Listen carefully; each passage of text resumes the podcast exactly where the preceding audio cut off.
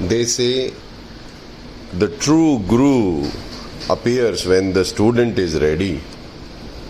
When the student is open, he is ready to allow, then the teacher appears.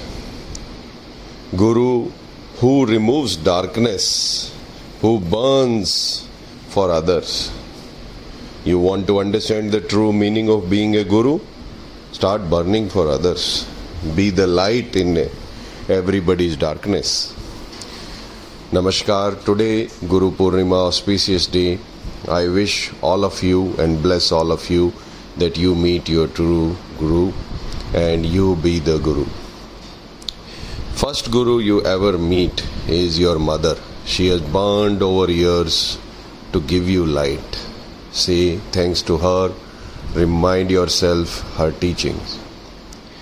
There are many gurus in our life we meet, but one which we connect with may not be physically present with you, may be far, may be already gone, may be an audio, may be just a book.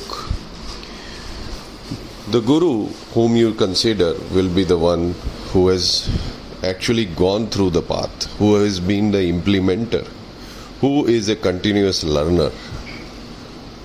It can only happen that you find your guru when you fully surrender. I fully surrender to my guru.